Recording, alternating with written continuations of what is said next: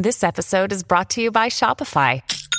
Forget the frustration of picking commerce platforms when you switch your business to Shopify, the global commerce platform that supercharges your selling wherever you sell. With Shopify, you'll harness the same intuitive features, trusted apps, and powerful analytics used by the world's leading brands. Sign up today for your $1 per month trial period at shopify.com slash tech, all lowercase. That's shopify.com slash tech. Podclass, i podcast di classe editori. Novembre in rally, test inflazione per i mercati, il giorno dell'OPEC è arrivato, via a COP28 e infine un anno di chat GPT. Io sono Elisa Piazza e questo è il caffè ristretto di oggi, giovedì 30 novembre con 5 cose da sapere prima dell'apertura dei mercati. Linea mercati. In anteprima, con la redazione di Class CNBC, le notizie che muovono le borse internazionali. E dunque uno, con oggi si chiude il mese di novembre, un mese in rally sui mercati a partire dall'azionario, nel caso di Wall Street si tratta del mese migliore degli ultimi 16, in particolare da segnalare la performance del Nasdaq a doppia cifra, quasi più 11% per il momento.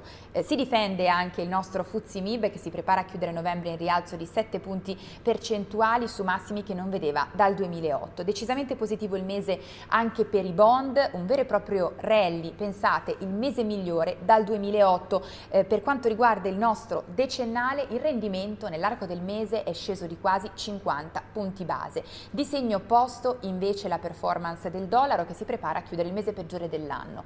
E poi due test inflazione per i mercati, infatti se ieri il focus era tutto sulla crescita, oggi è sui prezzi. In arrivo dagli Stati Uniti la misura preferita dalla Fed per avere il polso dell'inflazione, stiamo parlando dell'indice PCI e in arrivo sempre oggi anche l'indice dei prezzi al consumo consumo della zona euro, atteso al 2,8%. In arrivo poi anche il dato per l'Italia, in questo caso ancora una volta dovrebbe attestarsi sotto il target BCE del 2%. Tra l'altro oggi la prima di Fabio Panetta, potremmo dire come governatore di Banca d'Italia, primo intervento pubblico infatti da quando ha assunto la carica. E poi tre, il giorno dell'OPEC è arrivato, oggi le decisioni del cartello dei paesi produttori di greggio, secondo indiscrezioni si va verso un ulteriore taglio taglio ancora più consistente alla produzione eh, di barili questo per sostenere il mercato, in particolare taglio per quanto riguarda il primo trimestre del 2024. In atto attualmente il taglio di 5 milioni di barili al giorno, il che equivale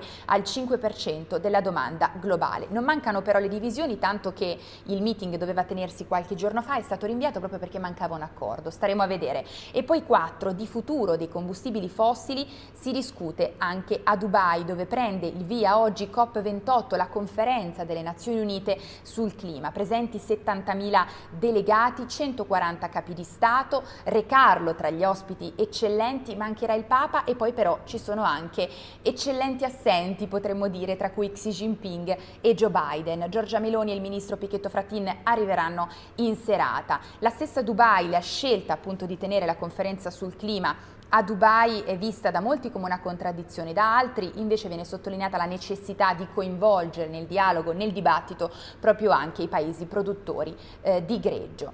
E poi 5, concludiamo con un anno di chat GPT, perché esattamente un anno fa, il 30 novembre del 2022, molti di noi intrattenevano la loro prima chiacchierata, conversazione con il celebre chatbot. Da quel momento si è scatenata una vera e propria gara tra i big del tech a colpi di chatbot che si è tradotta anche in forti rialzi in borsa.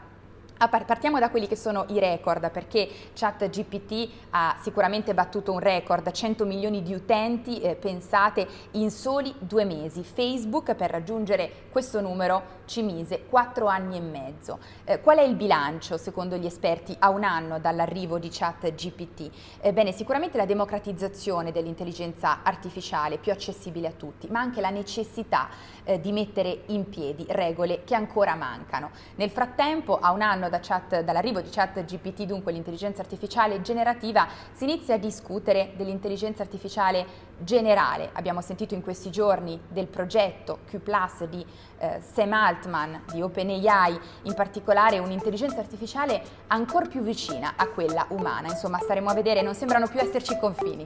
Intanto vi aspetto in diretta a Caffè Affari con tutte le notizie.